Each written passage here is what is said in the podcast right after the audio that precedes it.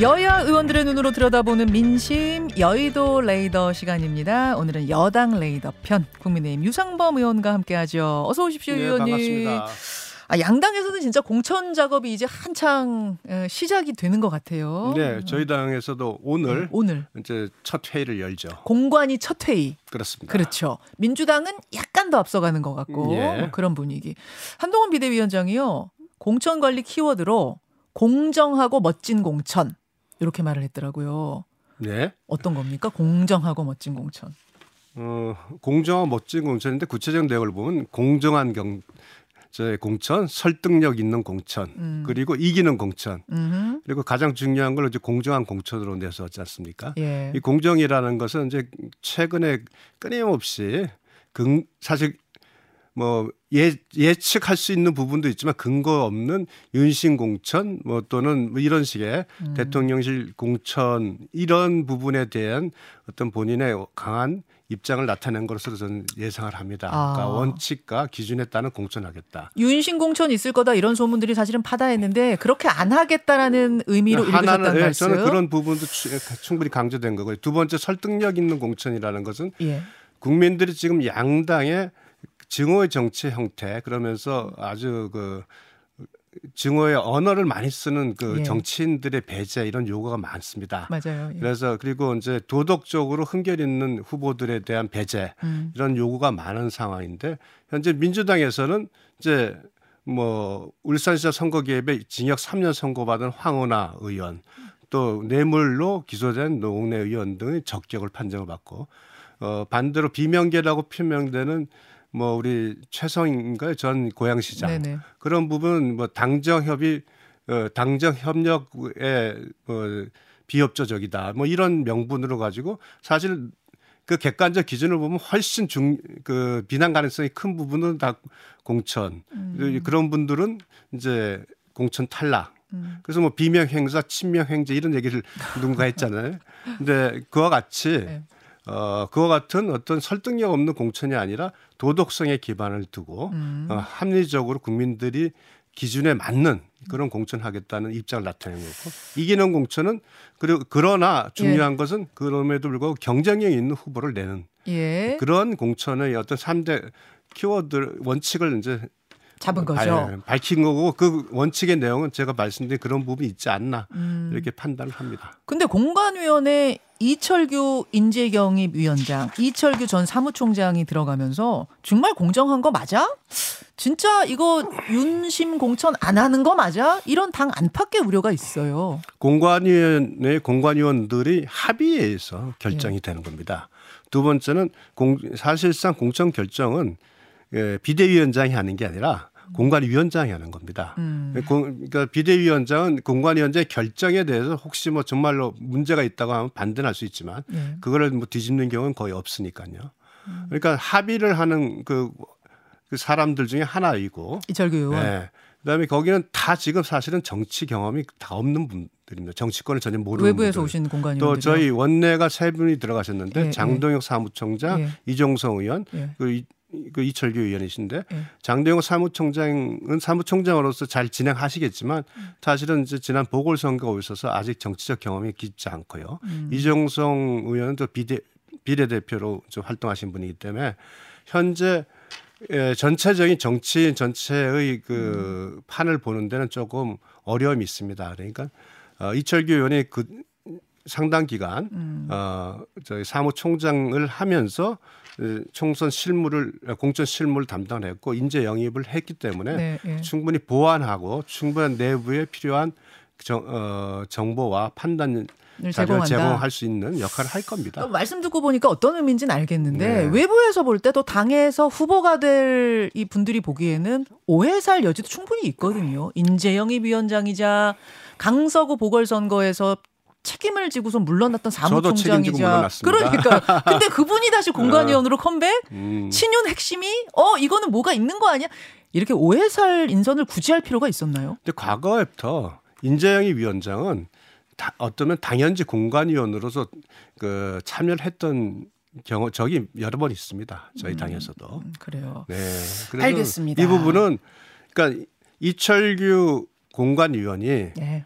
스스 거기에서 절대적으로 모든 결정권을 행사한다면 그러나 그런 우려가 뭐 상당수 있을 수 있지만 결국은 예, 한 10명의 공관위원들이 함께 논의를 하는 음. 그 과정 속에서 충분한 그 뭐 설명 자료를 제출 뭐 음. 하고 또는 설명 자료에 없는 내용에 대한 보충도 뭐 보충도 할 수 있는 그런 역할이 그러니까 충분히 결국은 앞으로 보면 돼요. 진짜로 그러니까 사실 이 질문이 이루어지는지 안 이루어지는지를 오해인지 아닌지는 보면은 되고. 그래서 이 질문지를 어제 보면서 네, 이 예. 질문은 네. 잘못된 질문이다라고 판단한 이유 중에 하나는 말씀대로 예. 공천 과정에서 즉 원칙과 기준에 의한 공정한 예. 공천이 이루어졌냐, 예. 그 다음에 그 후보가 설득력 있는 후보냐, 음. 그리고 이기는 후보냐라는 판단 속에서 어, 그뭐 대통령실에 있던 사람이 포함될 수도 예. 있고 배제될 수도 있는 거거든요. 예. 그럼 그걸 보고 판단하면 되는데 결국은 지금 전제는 대통령실 에서 나온 사람 또는 장차관 출신 모두가 된다는 아주 전제하에 나오는 질문이기 때문에 음. 이거는 사실은 너무 알겠습니다. 빠른 질문입니다. 아무튼 공간위가 결정하는 것 중에 가장 민감한 게 경선 배제 그러니까 컷오프 비율을 결정하는 게 될 텐데요. 네. 민주당의 경우에는 당무감사 하위 20%에 대해서 경선 기회는 주는데 감점한다 이런 방식이고 네. 국민의힘은 아예 경선 자격을 박탈하는 이런 방식 컷오프 방식을 취합니다. 인요한 혁신위원은 위원장은 하위 20%에 대한 컷오프를 주장했고 현역 의원이었고요. 아, 현역 의원만 해서 20%였죠. 예, 그건 이제 인용한 위원장은 현역 의원에 대해서 하위 20%는 음. 공천 탈락이라는 이제 아초 강수를 뒀고 초강수죠. 저희 당무감사위원회에서는 이제 네. 원내 원외 통합 토탈로서 204명 중에서 그 46명의 어 하위 46명 한 20%를 네. 이제 공천 탈락이라는 공고를 한 거죠. 아, 그러니까 인유한 혁신이는 현역만 했을 때 20%니까 굉장히 많은 수고 당무감사위에서는 현역 원내 원내, 원내 합쳐서 한 22.5%. 예, 그렇습니다. 어떻게 공간위가 결정할 걸로 보세요? 어, 지금 원칙 제가 판단하는 기준은 이제 뭐 어떻게 결정할지까지 예상을 할 수 없습니다만 예. 일단 판단의 가장 기준이 된다면 한동훈 비대위원장은 헌신이라는 개념 단어를 쓰면서 음. 어, 어떤 총선 과정에서의 과, 참여를 하지 않고 음흠. 그 과실을 자기가 갖지 않겠다고 말씀하셨고 이건 결국은 어 우리 당에서도 결국 여러 가지 희생을 통한 변화 개혁이 필요하다면 언제든지 요구할 수 있는 부분이 있다는 생각이 듭니다. 그리고 음. 이뇨한 위원장이 했던 부분 이것이 이런 기준이 될 것으로 보였어요. 이뇨한 혁신. 예, 그런 부분도 아. 하나의 기준이 되고 토탈하면은 전체적으로 뭐 한 20% 정도 현역이요? 예, 현역 의원 뭐 그 정도가 아. 마 여러 가지로 논란이 되지 않겠나. 그 정도가 근데 검토되지 않겠나 생각을 합니다.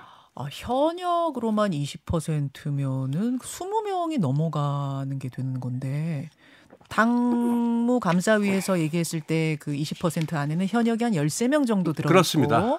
네. 그러면 두 배가 되는 건데. 벌써 두 명이 이제 불출마 선언을 했지 않습니까, 저희가. 그렇군요. 네. 그러니까 뭐, 아, 이건 제 개인적인 견해인데. 아니, 물론 알겠습니다. 네. 그 정도 검토하지 않겠는가. 근데 국민의힘 의석은 여러분 잘 아시지만 대부분 영남에 몰려 있어요. 많죠. 지난번 총선에서 수도권이 참패했기 때문에 그러니까 자연히 컷오프 대상도 전략 공천 지역도 영남 위주가 될 겁니다. 그래서 아, 나 억울해. 스스로 억울하다고 느끼는 분들이나 이런 분들은 무소속 혹은 이준석 신당으로 가지 않겠는가 이런 얘기 나오는데 어떻게 보세요?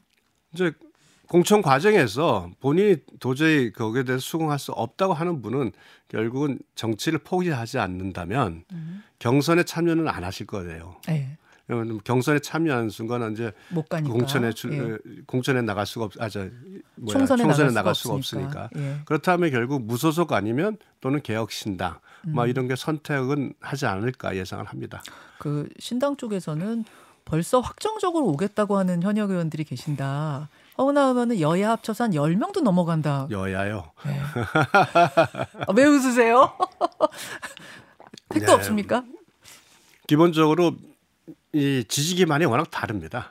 야, 야당의 지지 기반이 워낙 다르기 때문에 음. 결국은 빅텐트를 얘기가 나오지만 빅텐트에 관련돼서 개혁신당 쪽에서 굉장히 부정적인 벌써 그 말들이 계속 흘러나오는 이유는 어. 지지 개발이 이질적이고 이념과 노선이 지금까지 완전히 달랐는데 음. 그 화학적 결합이 있을 수가 없거든요. 그러면 이준석 전 대표가 말했듯이 결국 떴다방 수준의 총선을 위한 하나의 일시적인 연합이 하고 끝날 수밖에 없는 음. 그런 상황이 되고 그 결과는 단순히 후보 후보를 어, 선정하는데 뭐 상대 후보가 경 이게 경, 중복되지 않게 하는 정도의 이제, 이제 후보를 정, 후보를 내는 정도 수준의 아주 느슨한 연대. 가장 느슨한 연대 정도. 아 가장 느슨한 연대 예, 정도, 그 정도 가능할 거다. 될 거라고 저는 생각을 합니다. 설 전까지 하나의 당으로 합치겠다는 게 그 원칙과 상식의 말씀이었는데 네. 부, 어, 어렵다고 보세요. 지금까지 지난 네. 그 서로 간의 정치 경로 또 예. 과, 과정 속에서 그 그러 같은 화학적 음. 결합이 가능하리라 할까 이건 저는 크게 저기 예, 생각하지 않습니다. 궁즉통이라고 이게 다 이게 합쳐야지 우리가 살 수 있다 이러면 정치는 명분이 있는데 정치를 하는 사람은 지지자들을 그분을 지지했던 사람들과 같이 가는 거지 나 혼자 가는 게 아니거든요. 그렇죠. 그럼 원칙과 상식을 지지했던 그룹의 사람들과 음흠. 그다음에 개혁 신당에 있던 그뭐 대체로 보면 옛날에 국민의당 그쪽 사람들이더라고요. 그럼 그 사람들과는 사실은 지지자의 화학적 결합이라는 것을 기대하기 어렵습니다. 아, 그건 개인의 경우에는 가능하죠. 아하. 그러니까 정치, 정치는 절대 개인의 문제가 아니지 않습니까? 그러면 영남에서 좀 억울하다, 내가 억울하게 컷오프 됐다, 뭐 이렇게 생각하시는 분이라 할지라도 그쪽 당으로 가는 것보다는 혹여 나온다면 무소속으로 나올 거다 이렇게 이제 보- 그럴 가능성이 좀 많다고 그럴 가능성이 생각합니다. 높다고 보세요. 김무성 고문이 네. 어제 칠선 도전을 공식 선언했습니다. 네. 그러면서 자신의 지역구 부산 중구 영도가 만약 전략 공천지가 된다든지 어떻게 해가지고 공정하지 않은 방법으로 내가 배제가 된다면 음. 무소속으로도 나갈 수 있다는 가능성을 열어 놓는 발언을 했어요. 어떻게 들으셨습니까? 나를 포함시켜 달라는 말씀이죠 경선에. 아, 기- 모든 그 말씀의 뜻은 거기에서 이제 뭐 지금 이제 대통령 저희 국무총리실에서 근무하던 어 우리 그 후보가 이제 지금 거기 출마 준비를 네. 하고 있는 걸로 알고 옛날 있습니다. 그 황보승희 의원 지역구예요. 황부성이 의원이 불출마, 불출마 선언을 선언한 하면서 거기에요. 무주공산이에요. 예, 그러니까 뭐 지금 당협위원장이었고 현역 의원이 없으면 전략 공천이 가능하거든요. 예. 근데 본인이 출마 선언하면서 음. 경선을 시켜서 나를 참여시켜 달라는 요구시죠. 음, 어떻게 생각하세요? 글쎄 그건 좀 판단을 해봐야 되지 않겠습니까? 지금 어, 이제 다시 말하면 올드보이의 귀환의 형태 모습인데 지금 국민들이 우리 당에게 요구하는 것은 그 안, 그 편안하게 다선을 했던 사람들이 희생을 하라고 요구를 하고 있고 국민 과거와 같은 극단적인 정, 정쟁의 정치를 지금 하지 말라는 요구를 하고 있는 음. 상황에서 과연 이제 그분을 다시 우리 당의 주자로 들이는 것에 대해서 그뭐 어. 여러 가지 검토가 있지 않겠습니까? 김무성 의원 전 의원은 그러시더라고요 어제. 그러니까 이 후배들이 정치 너무 못해가지고 내가 두고 볼 수가 없어가지고 그냥 어쩔 수 없이 나오는 거다 그러시던데. 그 지적에 대해서는 뭐 네. 겸허히 받아들입니다. 네. 아, 지금 사실은 우리가 정치를 잘했다고는 절대 말할 수가 없는 게 예. 뭐 물론 저희 저희 입장에서는 결국 힘 있는 다수당이 양보를 통한 어떤 화합이 있어야 되는데 음.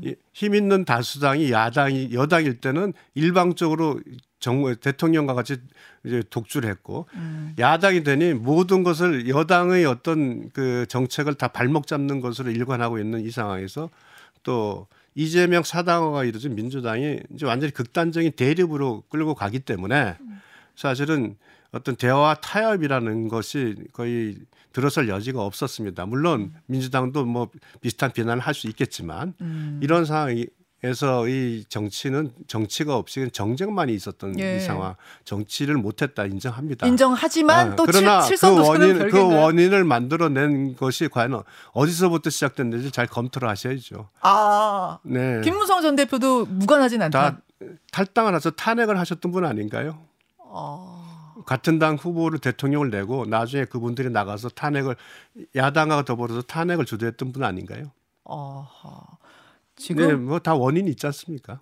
유성범 의원 같은 생각하시는 분들이 당내에 더 많아요? 그 김우성 의원이 초선 재선 중에 대해서? 상당히 있을 겁니다. 그래요. 그런 분입니다. 네. 알겠습니다. 이해했습니다. 아, 그나저나 그 어, 지금 뭐 세비 반납이라든지 불출마 아, 아니, 불체포 불체포 특권 포기라든지 포기. 한동훈 위원장이 새로운 정책들을 많이 던지고 있잖아요. 민주당과 같이 하자 이제 이런 얘기하고 있는데 민주당에서 어제 어떤 반응이 나왔냐면 그거 좋다. 근데 거기다가 대통령의 거부권을 제한하는 것까지 묶어서 어차피 이거는 개헌을 해야 되는 문제니까 이번 총선에 개헌 국민 투표에 붙이자 이런 제안을 홍익표 원내대표가 했습니다. 어떻게 생각하십니까? 결국 이제 일방적으로 이 정치 특권의 정치 특권의 포기라는 어젠더를 한동훈 이제 비대위원장이 끌고 가면서 국민들에게 공감을 받고 민주당에서 그동안 거기에 어떤 대응도 못했거든요. 음, 그러다 보니까 이제 여기에 대해서 뭐 새로운 제안이라고 하시는데 결국은 지금 거부 거부권이란 헌법 개헌 문제로 가면 결국 이 논의를 희석시키겠다는 의도밖에 보이질 않습니다. 그러니까 초점이 다르잖아요. 불체포 특권은 정치적 개혁으로 가능한 부분입니다. 헌법적 개정이 없더라도 사실상 불체포 특권을 양당이 결정하면 나중에 그런 문제가 됐을 때 그 체포 동의안에 네. 동, 처리에 동의를 해주면 되는 거예요. 그러니까 법, 법으로 바꾸지 않고 안, 안, 바꾸고? 바꾸더라도 아, 가능하죠. 그다음에 세비 포기 문제도 사실은 네. 그거는 뭐 그 스스로가 입법 그 음. 법률 개정으로 간단히 진행할 수 있는 부분입니다. 근데 이제 이걸 갑자기 법률적 문제를 헌법적 문제를 가- 가져가서 이 정치 개혁의 어젠다를 흐리겠다는 의도밖에 없는 거죠. 아, 흐리겠다는 네. 그 얘기는 그 결국 못 받으신다는 말이죠. 결국 그쪽에서는 이 부분에 논의를 하고 싶지 않은 거죠. 음. 그러니까 새로운 거부권 문제를 가지고 이 논의가 자꾸 국민들에게 회자되고 관심을 받는 것을 음. 그 희석시키고 그냥 그 민주당에서는 그 부분은 이 참여를 안 하겠다는 어. 그 의도를 보이는 겁니다. 받기는 어렵다고 뭐 안 받으려니까 그렇게 아니 아니 그 국민의힘에서는 이 제안은 그러니까 아 뭐- 왜못 받습니까? 이 부분은 어렵지 않다고 봅니다. 아, 아니 그게 아니고 거부권까지 해서 개헌 투표에 붙이자. 아 개인적 이거는 성립하지 않는 조건이라고 보세요. 그거는 거부권은 아예 다른 문제입니다. 음. 대통령의 거부권은 의회의 일방 폭주에 대해서 행정부의 견제 기능이거든요. 알겠습니다. 네. 알겠습니다. 오늘은 여기까지 여당 레이더 유상범 의원님 고맙습니다. 예, 고맙습니다. 김현정의 뉴스쇼는 시청자 여러분의 참여를 기다립니다. 구독과 좋아요, 댓글 잊지 않으셨죠? 알림 설정을 해두시면 평일 아침 7시 20분 실시간 라이브도 참여하실 수 있습니다.